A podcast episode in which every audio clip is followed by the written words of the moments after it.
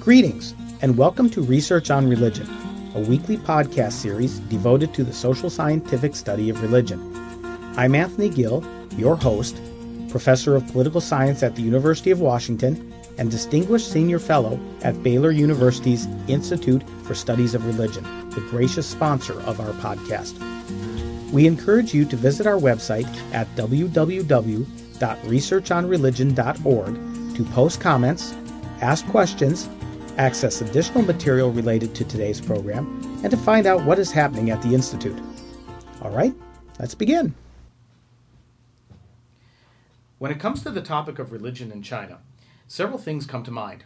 First, we may immediately associate China with its rich historical affiliation with Buddhism, Confucianism, and Taoism, faiths and philosophies that date back several millennia.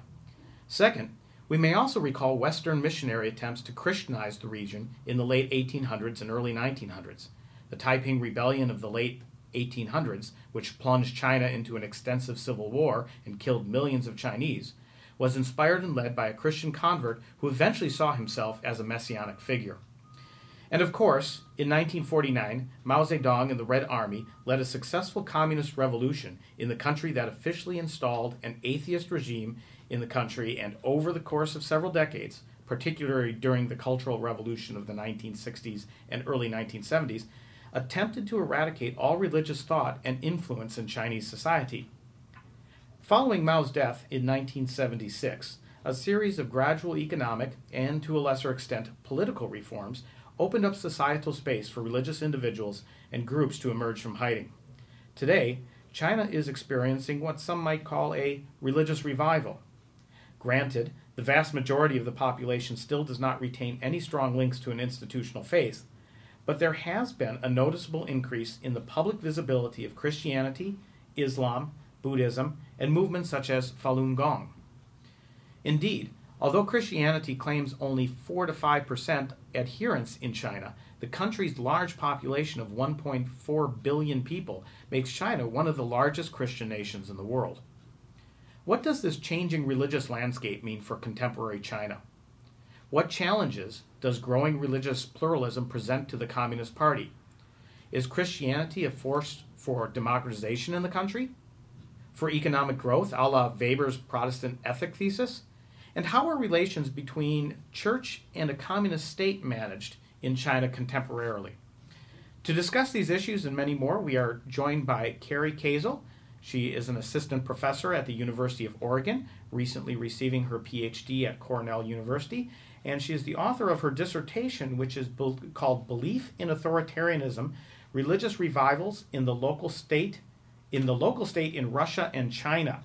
And hopefully that will be coming out as a book soon. I know our listeners will be interested in it. Once it is, we'll make sure that we link up to it. Uh, Carrie, welcome to Research on Religion. Thank you. My pleasure to be here. Now, your dissertation was uh, fascinating. I had a really great time reading it, and it, it deals with the comparative aspect of Russia and China, but we really want to focus right now on the, the Chinese aspect of it. It's a, a major country with one point four billion people, and so uh, what happens there has a huge impact um, all throughout the world. So I thought the best place to start with this, and I'm a historically oriented person, so I always like to understand the contemporary times by going back to history, is to take a look at what was happening in uh, China after the Communist Revolution in nineteen forty-nine. What was the religious landscape? What did the communist regime change in, in Russia, or excuse me, in China during this period? Okay, great. Uh, so the, the communists come to power in nineteen forty-nine, and they sort of start off the bat with, with quite a tense relationship with religious groups. Um, there, there's no secret that they, they're buying into Marxism, that religion is the, the opiate of the masses, and they begin this long agenda of eradicating religion, trying to suppress religious beliefs with the idea that um, that everyday Chinese or religious adherents are sort of living with an, in, in this false consciousness. And Decade uh, t- to eradicate religion and to achieve this goal, they implement a series of, of decade-long campaigns really targeted at, at various religious communities uh, as well as religious leaders. So this means that churches, temples, mosques, across Russia, or excuse me, across China, are closed. Um, some are destroyed, often converted to other uses, uh, and and unusual uses. And so you will have mosques be converted to barns which hold pigs, um, mm-hmm. or you would have churches turned into swimming pools. Um, everyday religious believers, there was also, you know, intense campaigns to suppress religious beliefs and eradicate them. This meant that that uh, religious leaders, um, so imams, uh, pastors, Catholic priests, as well as Buddhist abbots, um, often were imprisoned, sometimes sent to labor camps. At the extreme or the heights of these campaigns, many were killed. Uh, everyday believers were often forced to... Um, If they held true to their religious beliefs, many of them were also imprisoned, had their property confiscated by the state. Um, their children perhaps were taken out of schools. And so there were some, some severe consequences for being open about your religious beliefs. The result is, is those people who remained true to their religious beliefs really were driven underground. That's that's interesting to see. Now, one of the things, I want to get a, a feel for the religious landscape, because when we think about China, uh, we oftentimes... in the religious landscape, as I mentioned before, we think about Buddhism, we think about Confucianism, Taoism, um, some of the Eastern religions. Mm-hmm. But Islam is a presence in China as well. Now, in terms of the geography of China, um, where are we talking about? Is Islam spread throughout the country, or is it located in specific areas? Sure. That's a great question. Um, in China, Islam is interesting. It's it's associated, directly associated with minority groups in China. So it's considered a minority religion. Um Geographically, it tends to be concentrated in the the northwest of China, in Xinjiang Province. Mm-hmm. Um, the Uyghur population are, are, are Muslims. But generally spread out across China, there are, there are many other groups, uh, minority groups who adhere to, to Islam. Uh, the Hui population is another one. And they're concentrated all over China. And perhaps they are the most assimilated, assimilated mm-hmm. group. As it's important because uh, some of the conflicts that we're talking about in contemporary time actually have that geographic, ethnic flavor to it. So it's interesting to know that it's it's concentrated in some areas but also spread out. And I'd say the same is true of Christianity. Christianity is pretty much spread throughout the entire country. Is that correct? Absolutely. Okay. Absolutely. And there are certain regions in, in China which you have seen Christianity flourish more, or, or taken um, maybe taken a deeper root. Uh, Zhejiang Province is one of these on, on the coastal region, um, eastern coast of, of China. There's a very strong sort of Christian population, as well as many um, many villages in the north of China, the northeast of China. But the relig- religious landscape is incredibly diverse. Right. Well, let, let's talk. I mean, I'm interested in that that. concentration and, and talk about the, the communist period in, in, you know, starting in nineteen forty-nine closes a lot of doors, as you mentioned, pushes a lot of people underground. Um, Christianity starts coming in as a missionary movement in the eighteen hundreds, correct? Correct. And it's largely hitting the coastal cities, but then moves into the, the mainland areas, correct? Absolutely. Okay. Um, and, and so basically missionary missionary work is shut down in nineteen forty-nine, but probably even before then. They're facing a civil war, you know, prior to this. Is that correct? Right. And and many of the missionary groups, um, because of the civil war going on, as as, as well as the, the war with the Japanese, they had either moved to, to safer enclaves. Shanghai, there was a large population mm-hmm. uh, of, of missionaries, but but simply many of them absolutely, actually left the country because it, it, it was unsafe. And, one of the things I found in my own work, which I, I found very interesting, was that a number of Protestant missionaries in Latin America were originally scheduled to go to um, China in the nineteen thirties, but because of the Japanese occupation, the increasing uh, danger of the zone, that a lot of them then were shipped to Costa Rica, Rica to uh, learn Spanish and then and turn around. So that's uh, rather interesting. Okay, so in during the communist period, we have, especially during the Cultural Revolution, we have a number of Uh, efforts or campaigns to push religion out of public life.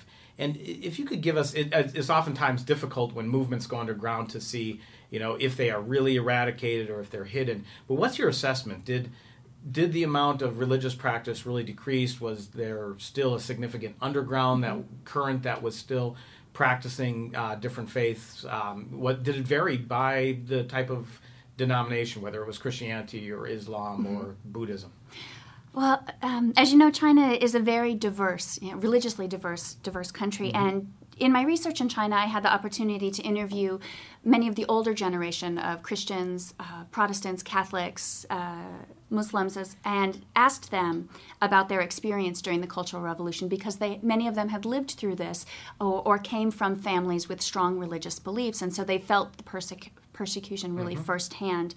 Uh, and the majority of the stories that I, I I heard were, were very similar, is that people would find small communities or small enclaves where they could worship um, in in secret, in private. Often this was outside, and so they would show up um, maybe in a, the rural outskirts of a city or, or of an urban area uh, on, on presumably farmland, and they would hold sort of impromptu worship services with one, uh, and I'm speaking of, of Protestants and Catholics, with one person sort of serving as a lookout, using things such as cowbells or flashlights as signals that somebody was coming in. They need to go back to either, you know, planting the field or or, or presumably some other activity. Um, for Muslims, uh, Muslims, they um, ma- many imams that I spoke to said that within families, they they felt that they could, within the privacy of their own apartments, they felt that they could freely practice. Mm-hmm. And and in fact, among all religious communities, within the privacy of their, their home, um, they felt that they were free free to worship in, in, in ways that they saw fit. But these are some these are their views that they not they wouldn't necessarily share with, say, their colleagues at work, or they wouldn't encourage their their children to share at school, because there were some negative repercussions. One could only imagine the is you saying something to the wrong person who happened to be, you know, with working with the party, or is a plant uh, there to find out, to sniff out some of this stuff, that uh, how how dangerous that actually could be. And it's it's amazing to think about how uh, religions can flourish under that type of environment. But it, it is amazing that, you know, despite these efforts, the you know, the, the movement went underground and still stayed vibrant. That absolutely, and and the fact that uh, I think you picked up on something, that that it did flourish. Uh, there's been some surveys of trying to, to capture the number of, of, of Protestants, in particular in China, in nineteen forty-nine, after the communists come mm-hmm. to power. The government released another one in nineteen eighty-two. So in nineteen forty-nine, the the Chinese government estimated around seven hundred thousand Protestants. Uh, Chinese Protestants in the country. By nineteen eighty-two, this number increases to three million. So you wow. see a significant growth despite the aggressive campaigns to eradicate religion. And many religious groups also see a growth during this period. So Catholics as well also have a growth. It's not quite as striking as the Protestants. Muslims, um, according to the Chinese government's numbers, in forty-nine go from fi- around five million to twenty million wow. in nineteen eighty-two. And and that's that's a really important date when we take nineteen forty-nine to nineteen eighty-two, because it is the early nineteen eighties when Deng Xiaoping finally mm-hmm. consolidates power and society starts changing. And Mao dies in nineteen seventy-six, but there's uh, power struggles afterwards right. and a lot of uncertainty about what the future is going to bring. But, you know, to look at nineteen forty-nine to nineteen eighty-two, to see seven hundred thousand to three million. And, I mean, I think even if you take a look at population growth during that period of time, that's still an amazing growth rate in this. And and I, I would imagine as well that in terms of Catholicism, since Catholicism tends to be more priest-centric, mm-hmm. that they would have slower growth rates than Protestants um, and, and uh, Islam as well. So, but that's uh, absolutely, absolutely incredible. Um, right. I, th- I think the numbers are striking, and when the, when the Chinese government released these numbers in nineteen eighty-two and, and more recent numbers uh, in two thousand seven, they, they suggest that actually the proportion of believers have grown, haven't grown in proportion with the size of the, the Chinese population. Mm-hmm. So they're trying to downplay, downplay this, yeah. this this growth. Um, well, let me ask you this. This is a social scientific-y question, um, but you mentioned that they, they did this survey again in nineteen eighty-two, and again, this is still early in Deng's uh, reform period. How, I mean, how good do you think that data is? How good do you think they're, are they underestimating? Do they have any incentive to underestimate? Are they overestimating? Do they have incentives to do that?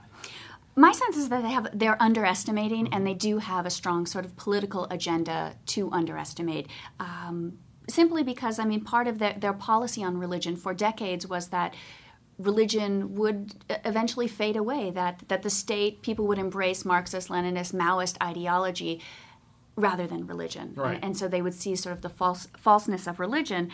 What they find, that, however, is actually the opposite, that by pushing religious groups underground and suppressing religious beliefs, I think that, in fact, it, it maybe makes them stronger, and the religious groups grow underground, which is problematic for any regime, particularly right. an authoritarian regime, which is an atheist state. So in nineteen eighty-two, they have a real shift, I think, in thinking of wanting religious groups, okay, allowing greater space for religious expression with the idea of having them being above ground so that the state could monitor them perhaps uh, the, a little better. That's absolutely fascinating that you say. I want to pull up uh, or uh, move forward on that point um, as we talk here. But I, there's an aside, and this is a certain theme that I see with a lot of uh, movements, is that, and I've seen this as well in my own work in Mexico, where Mexico made the Catholic Church illegal mm-hmm.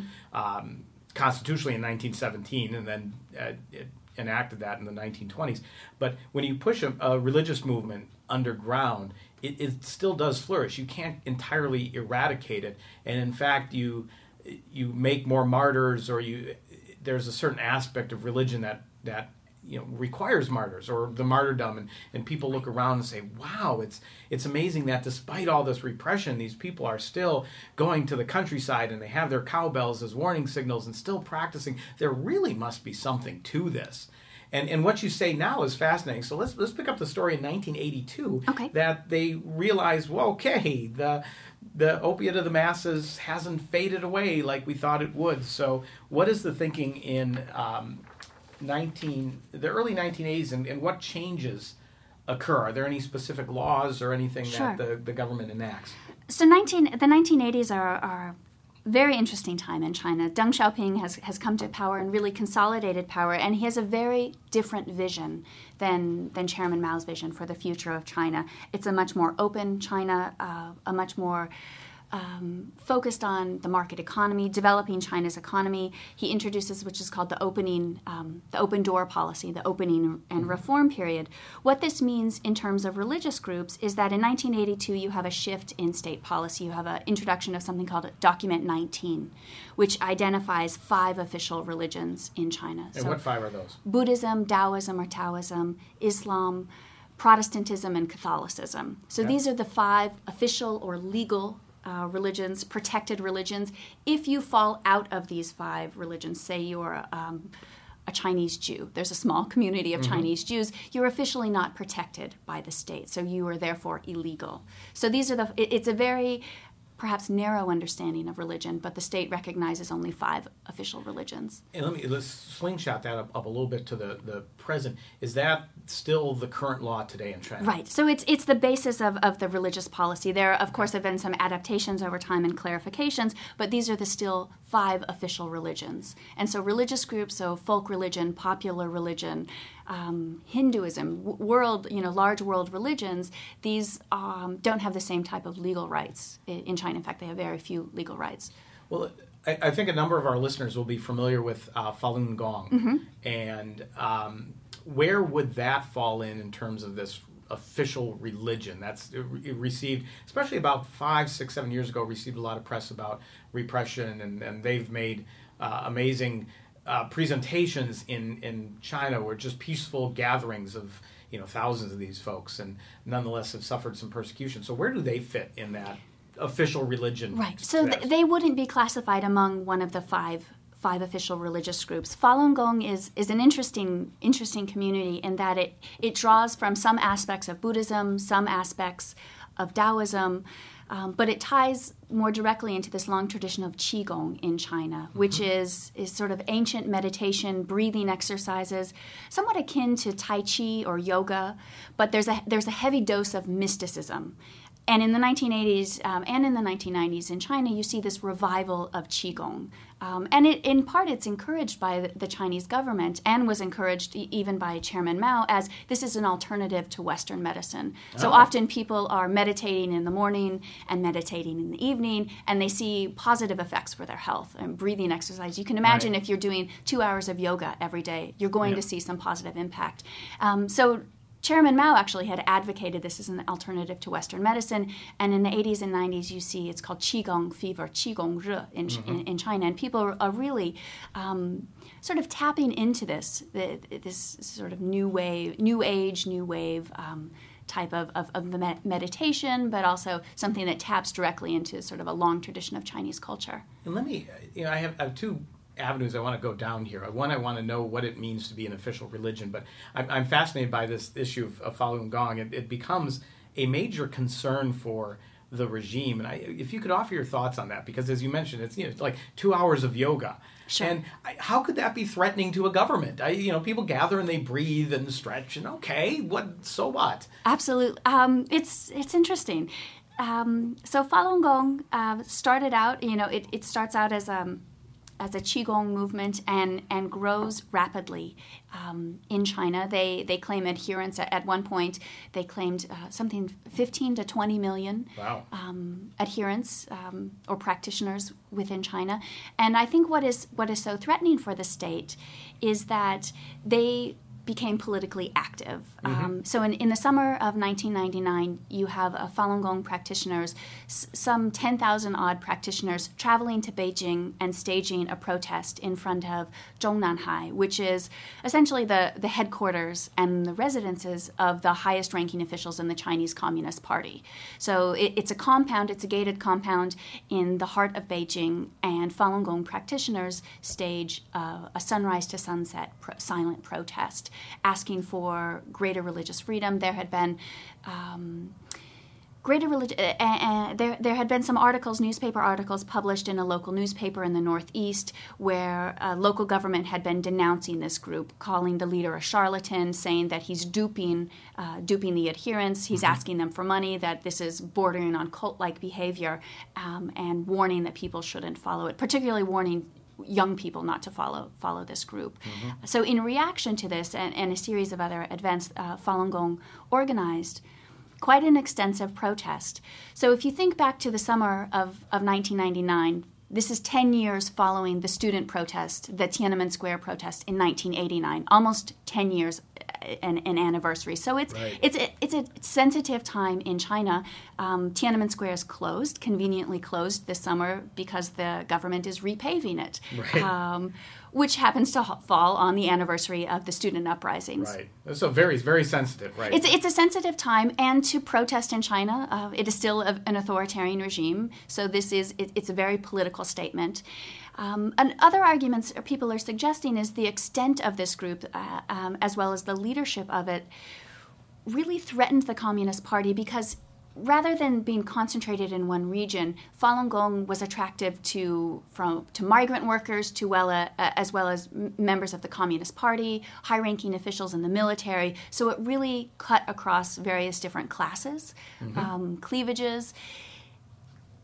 And this was, you know, there's there's obviously the, the idea that they could mobilize. If they can mobilize ten thousand people in front of, uh, you know, Zhongnanhai government headquarters and stage a protest, which presumably the Public Security Bureau didn't really know much about. Wow, yeah. Uh, before this. This was, it was sort of a big shock of who are these people, what do they want, and why didn't we know about them um, in it, the first place? It's absolutely amazing that that it can have that impact. Again, I'm going to draw a parallel to what I know more is, is Mexico, when um, the Pope, uh, John Paul the Second, came in nineteen seventy-nine, and there was no advertisements. They well, people knew he was coming, but they didn't announce it. They didn't make plans for this. And he drew millions of people into the streets. And the regime looks at this mm-hmm. and says, wow, you know, how could how could this religious figure, this religious movement have this much mobilization when we're facing some challenges in our own party just bringing people out to, you know, mobilize for our party. So I can I can imagine how it's it's not underneath the, the rubric of official control, and that can be rather upsetting to an authoritarian regime. Absolutely. Um, and so let's bring that back, the, sure. the official rubric, and you go back to Document nineteen, mm-hmm. or excuse, yes, it was Document, Document nineteen, nineteen, and you said there are five official religions. Well, what does it mean to be an official religion in China? What does that entail? Do you have to uh, apply for this, and what goodies or benefits do you get right. from this? So one of the interesting things about the, the five official religions is that they're all affiliated with um, these institutions called religious patriotic associations. Each of the five religions has this sort of bureaucratic agency attached to it. So you have the the Buddhist Patriotic Association, the Taoist Patriotic Association. And these large institutions essentially act as a liaison between the various religious communities as well as the state. Um, some some scholars argue that they're, the, these patriotic associations are, are really agents of the state, that they're trying to push this agenda of eradicating religion. But but my sense is that um, there, there's a lot of diversity. Some of the patriotic associations and the leadership um of the uh, of these associations have quite good relationships with the various religious communities. Mm-hmm. Now, I could see how this works, say, with the Catholic Church, a rather hierarchical institution. You form your patriotic association, we're going to appoint a cardinal or an archbishop mm-hmm. or somebody to head this, and the, the lines of hierarchy are very clear. But, but say for very decentralized religions like Protestantism or Islam, I mean, how does this work? Right. Well, it, it's interesting. So the, the Protestants in China, uh, the Patriotic Association, um, the Protestants in China are all non-denominational. And this was something that was instituted um, uh, under Chairman Mao. And the idea was that, that it, it's the Chinese church and it's a non-denominational unified church, uh, often called the, the Three Self Patriotic Movement or Three Self Church, which means that it's self-governed, the idea that foreign missionaries shouldn't have any influence or foreign governments over, over the Protestant and church. And I, I assume that's an important regulation. Right. right. Um, that it's it's self-propagated, that this is an indigenous movement. This, these are Chinese um, Chinese Christians supporting Christianity, again, not foreigners, and that it's it's self-supported. So the money is coming from within China, not uh, foreign religious organizations or governments who may have their own political agenda. So it, it makes um, a, somewhat of an interesting dynamic as, as you have the, the Protestant Patriarch, Patriotic Association, which is sort of this umbrella organization which oversees all Protestant churches in China, which means that it, if I want to expand my church or build Um, build another church in a, you know in a neighboring village, I'm going to need to go through the Religious Patriotic Association affiliated with my religion in order to expand. They are the ones I need their approval to help navigate the rest of the process. That's interesting. And how does that work with uh, Islam as well? I mean, is it the same kind of thing? Has to be you know self.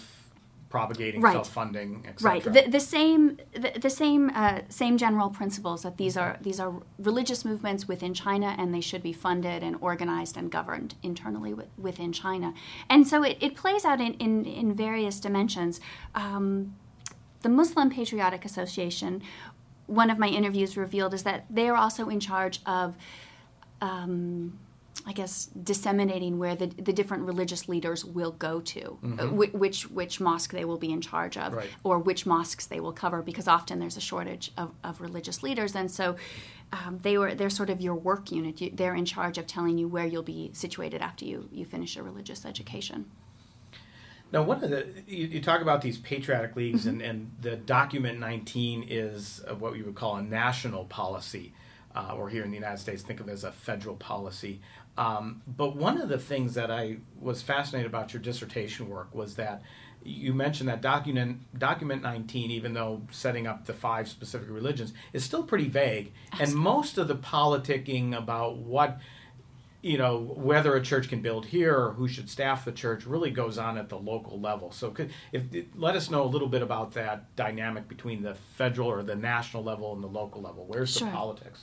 So th- the way that um, religious policy is very centralized in China, everything coming down from the center, such as Document nineteen, and then it's up to local government officials to implement these policies. So Document nineteen may say something, you know, there are five official or normal religions, religious groups that fall outside Uh, of these five official religions are illegal. And so a local government official may say, well, we have a, a small temple, which is not Buddhist and not really Taoist. It's supporting a local god.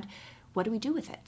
The, mm-hmm. the document doesn't say, it, it doesn't clarify specifically of what you do with religious groups, for instance, that fall outside uh, outside of this rubric or of five official religions. So there's quite a, quite a lot of ambiguity mm-hmm. for local government officials to implement policies in perhaps Uh, ways that may be more supportive of religious groups, but also more suppressive.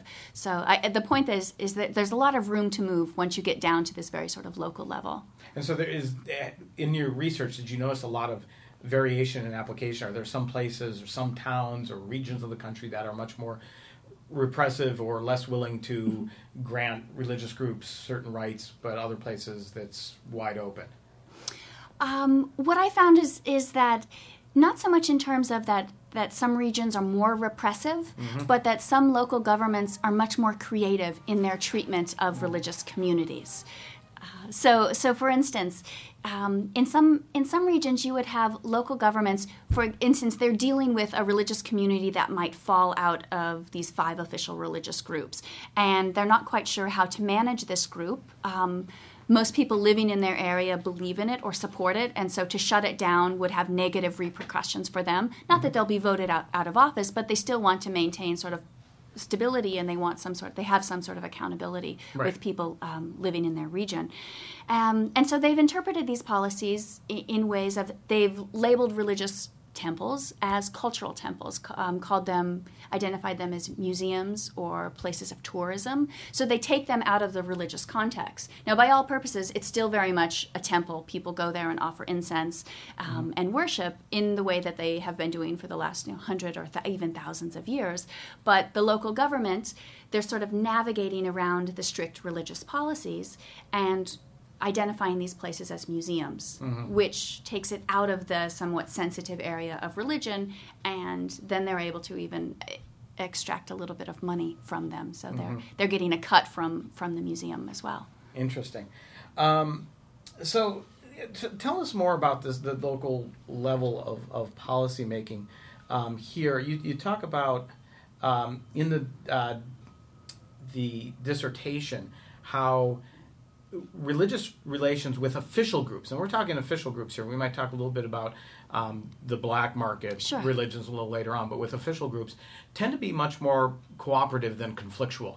And one wouldn't necessarily think that in an authoritarian regime there would be some tension between, you know, a, a government that is trying mm-hmm. to regulate and bring these groups out of the shadows and control them and tell them where they can build. But it, what did you find in relation to, you know, church-state conflict versus church-state cooperation?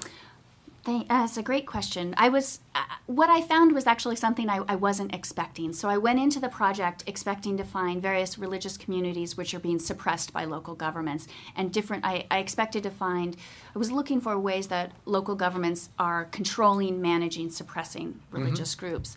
What I found is is at the, the local level, and in China I was dealing with district level governments, so within cities, smaller districts. Okay. And what I found is that At at this level, there's uh, there's quite a lot of cooperation and, and even collaboration, particularly around material concerns. Mm-hmm. And I think part of the explanation for this is that once you get to this local level, these these local government officials, they're dealing with pretty constrained or strapped budgets. Right. You know, one of one of the implications of the opening and reform period as China opens itself up to capitalism and, and liberalizes is that the, the country becomes more decentralized and more fragmented, which means the lower you go down um, within the, the sort of political spectrum is the more local government officials have to be self-reliant. Mm-hmm. So they, they're Their budgets are based on collecting taxes within their locale. The center is not doling out as much money as, as it used to, and so they're they're in this interesting position is is where they're they're they're dealing with severe, so, somewhat economic constraints. Mm-hmm. Um, religious groups, why colla- wh- why they're so- trying to align with the state, especially the five official religious groups. Again, I didn't expect this because of the long history of religious suppression. These sort of decade-long campaigns to erad- eradicate religious groups. I expected to find quite a bit of animosity.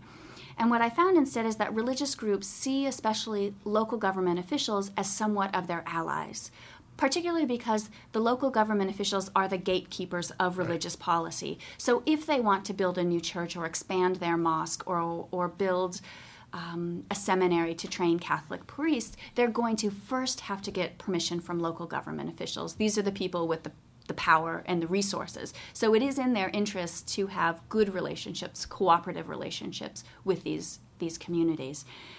On top of that, the local government officials also do have quite a bit of, uh, they have more money than religious communities. And so right. that they can grant a religious, um, they, uh, they, they can offer a religious religious group, such such as a Buddhist temple, they can give it a status, call it a cultural relic or historical relic, which means that it will money will be directed to it to help with repairs. Um, and and that can be entirely beneficial if that if you have to raise money yourself, uh, if you have to be self-propagating, and your church is falling apart, and you're just not, you don't have the money to do that from your exactly. local members. Hey, make this a museum. We still use it, and the government funds it. Wow, pro, you know. Uh, the the janitation problem solved, I guess. Right. right? It's it's really a, a win-win situation. Many of these religious communities explained to me this is a win-win situation because the property that they inherited in the nineteen eighties, or which was given back to them, was in a pretty sorry state. I mean, dilapidated churches and temples and mosques, if they were still even standing. Often it was the case they were given a, a parcel of land which was likely close to where their original religious structure was, and said, you know, you have the land, now good luck, go ahead and build that temple. And, you know, many Chinese believers, they don't have quite as, as deep of pockets right. um, as, as many other countries. And so there wasn't a lot of money to help rebuild these extensive temples and mosques. Well, yeah, two interesting points you bring up here. One, um, I mean, this goes back mm-hmm. to the communist period. I assume all religious property was just made property of the state. Absolutely. And as you say, in the early nineteen eighties, um, with changes in policy, there, you know, here you go, here, here it's back again, and so it's not um, that big. But, but the other thing he says, well, some Chinese believers don't have deep pockets. Is is the new religious growth in China largely amongst the poor? Is it a middle class mm. thing? Is it upper elite? Is it spread throughout? What's the, the demographic characteristics of it? It's, it's a great question. And unfortunately, the, the type of data, you know, survey data, those right. are closely guarded se- secrets by the yeah, state. So yeah. I haven't seen um, anything sort of a, of a cross-section of China. But but my sense is, is from, from spending quite a bit of time in mosques and temples and, and churches, is it still is attracting um, perhaps a poorer class. Um, mm-hmm. Sort of a, a less wealthy Chinese, with some exceptions, generally women, more women than mm-hmm. men, uh, very, across very, religions, which is yeah. I think is common in, in... Sociology, religion predicts that women tend to be more active in church, and that's the, how they bring the men in and such. So absolutely. Very consistent with findings in, in um, other parts of the world. But there have been some some interesting... I, I guess interesting discoveries that some scholars have been working on is is looking at particularly Protestantism as attracting a sort of young, vibrant middle class, uh, an educated middle class. And in part, in, I think in, in particularly in the nineties, Protestantism was seen as as Western, therefore mm-hmm. modern, urban, uh, and it, it became very attractive in, in many urban settings to to reach out to these the, sort of The, the growing middle class of, uh, right. of China. Many were attracted to Protestantism. Let me let me throw out a hypothesis here, and I, I again I know very little about China, so I'm just advancing this. I'd like to get your thoughts on this, but it, could this be a reaction to the uh, clampdown after the Tiananmen Square massacre mm. or the Tiananmen Square incident, as it's called? Um, where you know students in nineteen eighty-nine thinking that there's an opening and you know want to express greater political freedom. That's shut down. Is this? Do you see some um, of these younger middle class students who have these aspirations for greater political openness? Are, are they moving into these Protestant churches? Do you think that that's part of the story? Hmm. That's a it's a it's a good question. I haven't thought of it in terms of is nineteen eighty-nine the, the student incident or the student um, Tiananmen Square incident a catalyst for, right. for any particular religion? I think what. What it does more is sort of discount, to the extent that people know about it, because the it's been pretty much wiped clean from, from most media sources um, within China, is that it, it helped to really discredit discredit the party. I'm mm-hmm. not. I would. I wouldn't go so far as to say that it pushed groups toward right. toward religion. What I do know is, speaking to many religious communities, particularly the underground house churches in China, is that nineteen eighty-nine, following nineteen eighty-nine, things were very difficult for them. Mm-hmm. Uh, this, the country was was essentially in lockdown, and any groups which would be seen as potentially threatening, which would be any of the unofficial churches or, or house churches or family churches, um, were. They they felt the regulation, the watching of the state in, in ways that they hadn't yeah. in the early eighties. The, the reason I, I bring that up, and again, you know, trying to draw parallels with other parts of the world, I know, say, we just had an interview with uh, James Filak on um, the Catholic Church in Poland during the communist regime, and a lot of protesters who wanted uh, freedom from Soviet intervention found themselves moving into the church. That provided mm-hmm. them political space. Um, to go there. And in authoritarian regimes in Latin America, you see a similar movement, is you can't have a, a secular political protest movement, but you find some space in the church here. And so it'd be, again, part of this program is not only to, to give answers to things, but to find interesting questions for future research projects. And one would wonder if there's a similar dynamic um, that is at work there. you bring up these these house churches, mm-hmm. and and so that takes me into another question I wanted to ask, which was the unofficial or quasi-official churches. How does the the government deal with these house churches? What are, what actually are these house churches? Sure. Are they official? Are they they're just somebody meeting here? Does the government know about them? Obviously, we do because we're talking about it. So tell us a little bit about those. Okay. Um, The house churches, they're often called family churches or underground churches in China, are largely Protestant groups, although there are Catholics as well, um, which are part of their own underground Catholic movement. And it's a very eclectic and diverse group of, of believers. People often talk about the house church movement, but I want to sort of steer away from the term of movement is, okay. is because there's there's no one leader or one church leading these underground house churches. There are hundreds Of, of house churches, perhaps even thousands or, or, or maybe even millions. Some of the, the churches are are quite large. Uh, I met with, um, they call themselves uncles, which is a sort of a leadership council of, of one house church in China, and they claim a membership of, of between one and two million wow. believers. And they have quite an extensive network in each of the provinces in China. They have mission centers where they um, they conduct services, but they also train missionaries to go out to more rural regions uh, to attract followers. The, this house church I, I'm, I'm speaking of in particular also have missionaries in the Middle East. And so they're not just proselytizing within China, but they also see their mission as extending beyond China. So it, it's it's wow. a very extensive...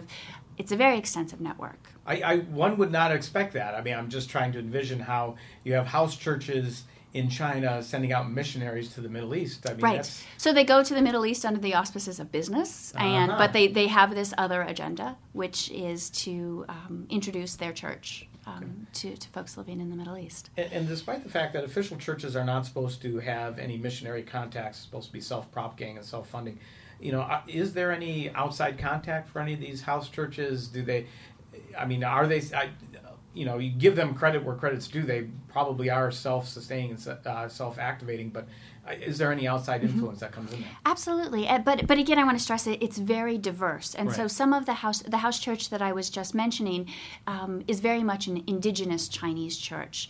Um, the origins, the, the leadership council is is all Chinese. Um, but they do have connections with, with foreign missionaries who help them, assist them in times, um, often sometimes financially, giving them computers or, or helping them um, bring in s- sometimes material, which might be difficult for them to find in China. China.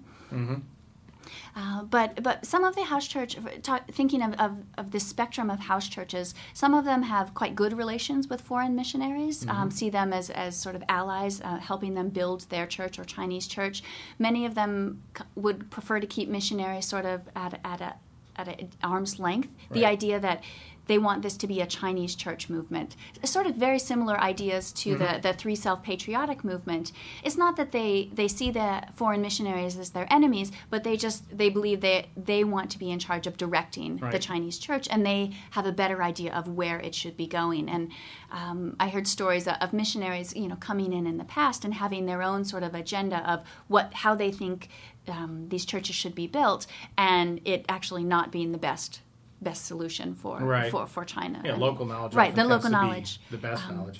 But uh, and another interesting thing about uh, about the house churches in China is some of them actually have quite good relations with the official churches. And so mm-hmm. you'll have pastors at official churches often holding services or Bible studies at unofficial churches. And so there's some, some somewhat of an exchange between, there's often an exchange and, um, between official churches and unofficial churches. Uh, believers worship freely in both. Uh, mm-hmm. So sometimes they prefer to go to a, a church with you know five thousand people, mm-hmm. the official state-sanctioned church, and other times they want a more intimate setting, which is you know fifteen to twenty people mm-hmm. in an apartment building. And I guess that kind of gets me to the, the next question I want to ask on that is how do they, how do these house churches, um, which might not have full official status, um, get along with local government officials? I imagine there's a great deal of variety, uh, variability Absolutely. there. Absolutely. I think there's there's quite a bit of, of variation in, in China, um, and I, I think the relationship is actually improving generally in, mm-hmm. in China. Uh, when ha- the house church movement was really flourishing in the nineties, uh, there were quite a bit of stories um, coming out in, in, in China as well as the Western press about suppression of, of, of house churches, of people being imprisoned. My sense, and, and, and speaking to people involved in the house church um, movement in China is that relations are gradually improving. Um, with the caveat is so long as house churches keep their groups small. So thirty people meeting together in a in an apartment and holding services on a Sunday or Wednesday afternoon is not a problem. Right. The local government, they may send someone from the Public Security Bureau to just sit in on one of the services, mm-hmm. make sure nothing, I guess, illegal or suspicious is going on, mm-hmm. make sure that this is a bona fide Christian house church rather than sort of an underground cult which is trying to swindle money away from, from the people participating. Mm-hmm. Um, and I think the unwritten rule that many many leaders of house churches told me is so long as the individual churches remain very small, these family churches, perhaps I think thirty was the magic number I heard over and mm-hmm. over. If you keep your congregation under thirty, um, you'll have very few problems with mm-hmm. the local um, the local government. They may occasionally visit you and ask for even uh, names of people involved, but um, most religious leaders aren't very forthcoming and saying, you know, if you want to attend our services, they w- they would welcome. Right. Um, and I heard quite a few stories of house churches converting public security members who wow. were who were sent there. Um, Uh, to observe their, their mm-hmm. services. At the end, they were actually converted. Wow. I mean, that that's, that's, that's another ab- absolutely fascinating um, aspect of your your dissertation topic is the, the issue of this religious revival or this you know growing house church movement or more people moving into official churches uh, and its its role or impact in changing Chinese mm-hmm. society. And you know, we have about fifteen minutes left, and so I, I want to get into that. And it, one of the uh, um, conclusions of your dissertation I find um, fascinating is you say that although emerging religious robustness um, is becoming a force in in China, it's not necessarily a force for democratization. And tell us a little bit about that. Why you, you, one would think that religious minorities would be lobbying for greater religious freedom, mm-hmm. and that has an impact on democracy. This would, you know, possibly like in Poland, this would become a an organizing space for people who want greater political freedoms. But what is what is the situation in China? Hmm. I, I think to, to a- answer your question is why I don't see religious groups in China sort of pushing for for democratization or, or or chipping away at the authority of the regime is that at this point in China, the relationship, particularly at the local level, is is very collaborative because religious groups realize that the state is essentially the only game in town, that they need to go through the state in order to achieve their or meet their own spiritual goals. Right. They're not political organizations. They see themselves um, very much as apolitical organizations. They're interested in um, in their own spiritual. Th- that's one thing that's really hard for us as political scientists to to get a handle on in that um, when when you're in the profession of political science, you want to see everything through a political lens. Right. But, you know, churches, they're there to worship God and, you know, for spiritual reasons, right? And so, as as you mentioned earlier, you know, the collaborative nature is that it might be a survival tactic. That's where the research uh, resources are. And so, yeah, I mean, we out here in the West might, or as political scientists might have this vision, it's, oh, this is going to be a great democratization movement. But, you know, for those folks on the ground, that's not what it's about. Right. It, it's not about um, it's not about democratizing China. Um, it's about their own religious beliefs and expanding perhaps their, their religious right. community, but also doing so in a way that they can show the state that they're not a threat. They're not there to undermine the authority um, of the regime. And I think you can really see this coming out in, in some of the house churches. Churches is th- there's been a, a growing movement in China, I would say, in the last five years of house churches approaching local governments and asking them to register. So they want yeah. to become legal churches and register directly with the local government. They don't want to go through the official um, Three Self Patriotic Movement church. They see this as um uh, as not necessarily an authentic church. Right. Uh, so they don't want to they don't want to deal with, with the official church. They want to deal directly with the government and say we are an independent church. And uh, there are stories of, of local governments experimenting across China, mm-hmm. trying experimenting in registering house churches. And and many of these house churches, the experiments have been so successful that they've actually built their own built their own churches. So rather than having this sort of um, vagabond lifestyle of changing apartments every few weeks, they actually have a meeting place to go to, and, and they're registered with the lo- it's it's all above board. And so there is a, a yeah. gradual movement uh, in this direction. So it sounds like it's a, a grassroots movement, almost changing Document nineteen de facto. Right. There isn't just one official Protestant Patriotic League anymore. There's, oh yeah, you, you can kind of fit into that. Absolutely. You know, paradigm as well. And, and part of it is, a, is the initiative of local government officials realizing that this is the reality of the religious landscape, and if we're going to, to make it work, then we need to be a, perhaps a bit more flexible than the official policies mm-hmm. allow. And and I, I think it's a very interesting chi- time in China, especially in religion, church and state relations, as these sort of new models are developing across China. And, and if they are successful, um, there's a tendency of China of picking up the models and, and adopting them in, in other mm-hmm. regions. And so this might be one way that, that the Chinese state and, and, is going. In many ways, I mean, that that's these slow, gradual changes that might have some impact, uh, you know, down the line a decade or two, you know, hence. And, you know, as political scientists, we, you know, should be watching this kind of thing. We should maybe not get expectations for rapid change too high, but it's oftentimes these little changes which can make big difference over time. Right. I, I wanted to go back to, to the point you said about how... Um, why these groups are not a force for democratization, okay. why, particularly Protestants. And I had some very interesting interaction with, with members of the house churches, especially the leadership of, of various house churches and large churches, so which claim millions millions of members across China.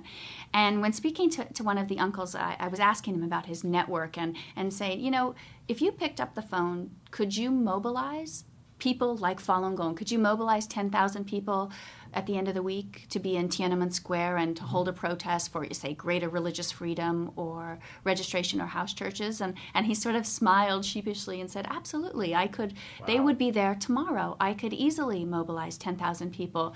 The point is, I have no interest in doing that. I'm very pro-China. So mm-hmm. they may not na- actually like the regime in power, but they are very patriotic. There's a mm-hmm. sense of love of China.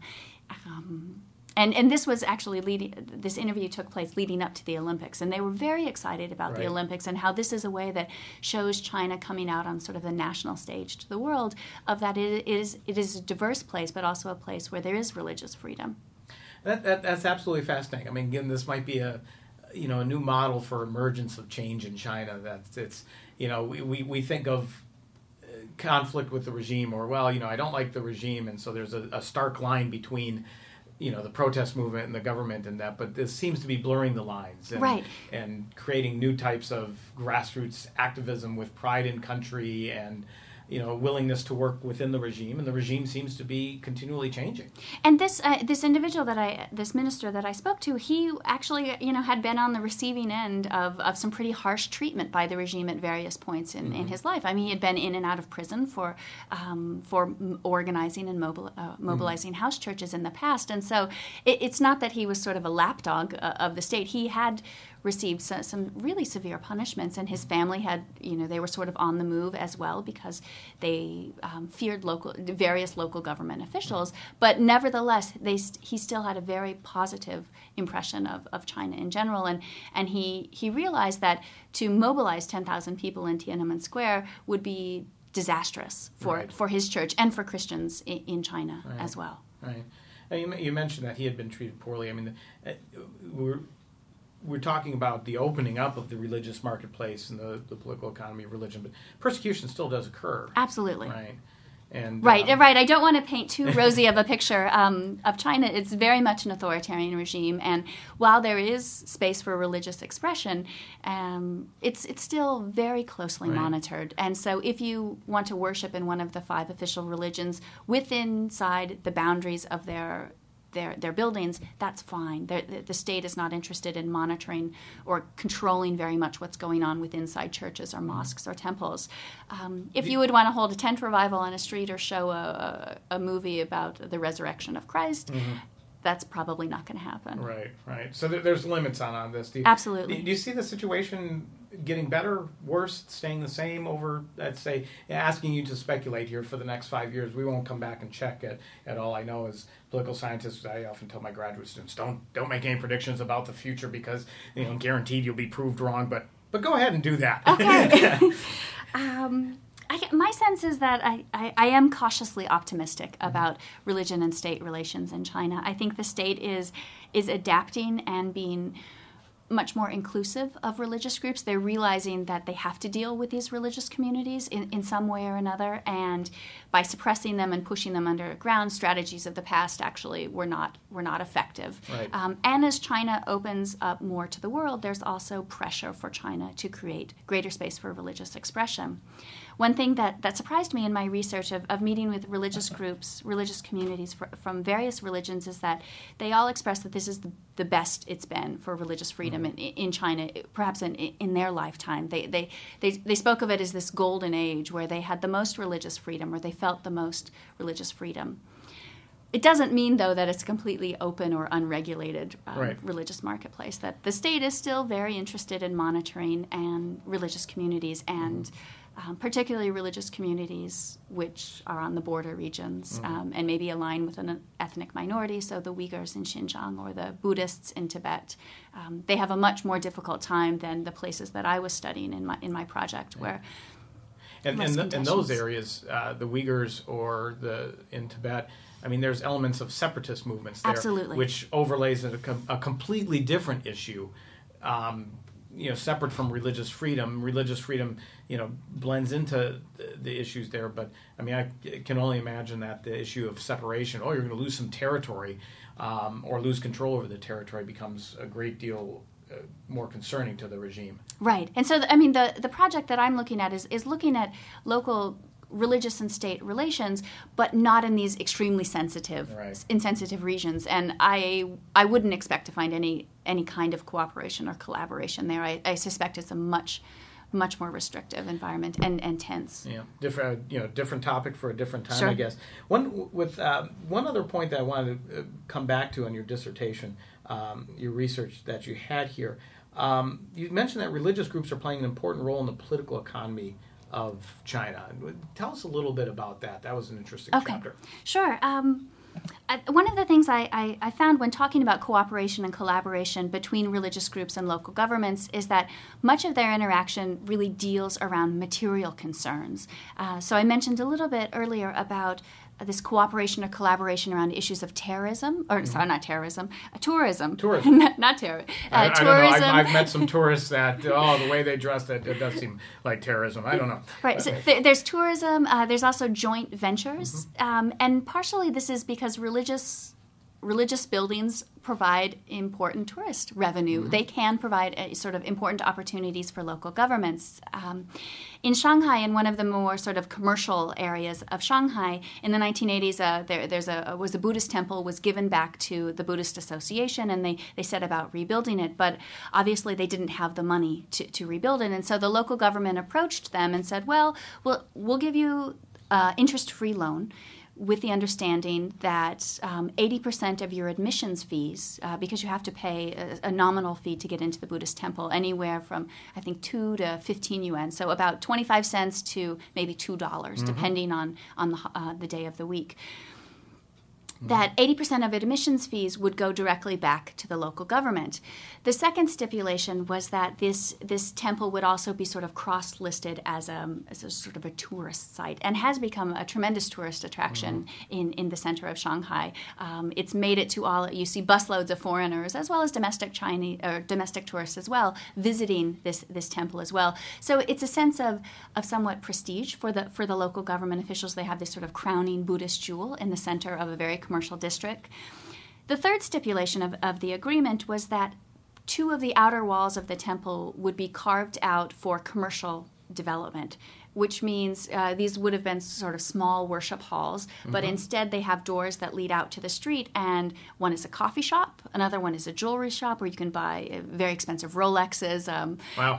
um, and so fancy Italian leather shoes. So the the walls of the temple have essentially been carved out for commercial commercial development. Wow. Um, uh-huh. And what's interesting is that the rents um, on these shops go to go to the temple. And and so they were quite excited in sort of this this exchange. It's because this is a huge money make, making industry for uh, the Buddhist temples. It's helping mm-hmm. the restoration of not only their temple, but they can funnel the money to other Buddhist sites across the city, which may be, not have the same type of opportunities. Right. And this sort of intersection of commerce and tourism and religion, I saw this playing out um, among many other religious groups. So also Um, in, in one area, in one district of Shanghai, you have a very old mosque. And the same sort of story, that their land was given back to them, and the local government encouraged them, um, didn't require them, but encouraged them to develop part of it for commercial um, commercial enterprises. And so I think there's a Jeans West store, which is the equivalent wow. of a Chinese Gap, and a sporting goods store, uh, as well as uh, two two halal restaurants. And the, the great thing for uh-huh. the, the, the imam at, at this mosque explained to me is that they get to keep the revenues. They wouldn't right. uh, be afford to. Uh, they w- they couldn't afford the upkeep, as well as their own salaries, and so it's a big moneymaker. Um, and their religious community is quite small, and so they didn't need to expand their worship service or the halls, uh, the halls to, to hold worship services. So it's it's a great situation for them and the local government.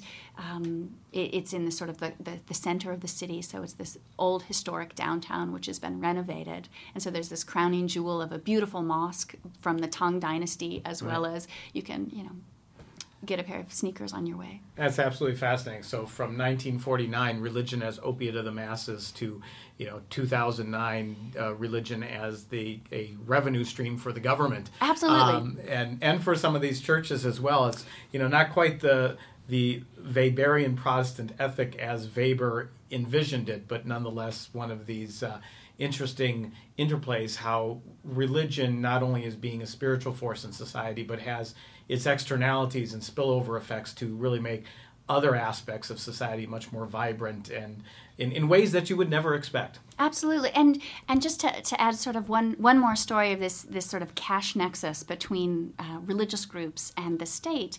Um, some scholars in China are talking about uh, Christian bosses. There's also Buddhist bosses. Bosses. Bosses, okay. So these mm-hmm. are usually ethnic Chinese who have made their fortune perhaps overseas, maybe mm-hmm. in Taiwan. Um, they're either Christians or Buddhists or, or, or Taoists, and they've come back to the mainland with the in, with this sort of a business model of investing in China, because mm-hmm. they see themselves as, as, as very patriotic, but also at the same time spreading their own religious beliefs, whether that means, you know, Christianity or Islam or, or Buddhism or Taoism. Um, and so the, these Christian bosses, I, I interviewed uh, some of them, and they have very interesting business models. They're, first of all, they're not they're not sheepish, or they're not trying to hide their religious beliefs whatsoever.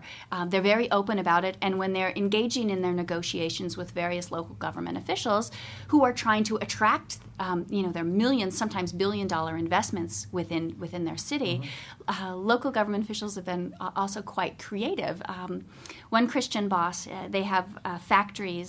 They make semiconductors, so p- parts of, of, of computers, probably in most most of our computers, they make parts of the chips. Right. And um, he was quite open and honest about his, his Christian beliefs, and mentioned mentioned this to various local governments across China. And as when they were deciding where to build their factories, uh, local government officials, he explained to me, dangled churches in front of them and said, "You build your factory, we will build you a church right next to your factory." Because wow. often factories have dormitories and eating halls next to them, and right. they said, "We'll throw in a church." Um, And in his four factories, which are located in various cities across China, there there are these magnificent churches, and th- they're not small. Uh, ne- near the headquarters in Shanghai, it seats four thousand. Wow! And it's it's would sort that's of rival it, yeah. it would rival any mega church um, yeah. in the U S And that's the main ch- main sort of worship hall, and then there's a smaller chapel next door, and I visited it, and it is it's packed on on Saturdays and Sundays. They have three services three services on Sundays. And four thousand people each. Wow. Absolutely fascinating. So, you know, economic change is dri- driving religion as much as religion is driving economic change. Just absolutely fascinating. Now, as I understand it, you will be uh, heading out uh, back to China again to do some more research with uh, Pentecostal Initiative from the Templeton Fund. Is that correct? Right. Okay. Well, we're going to have to check back with you when you come back from that research, because, you know, even though we're here at the end of our hour, I'm sure we could have went another hour or two to talk about this, as well as your comparative research in Russia and highlighting the similarities between the two cases, as well as some of the differences. So, um, Carrie, I want to thank you for being on uh, Research on Religion. For those of you who would like to comment on today's podcast or to click some of the links that we may have available for you, don't forget our website is w w w dot research on religion dot org, and we look forward to talking to you next week.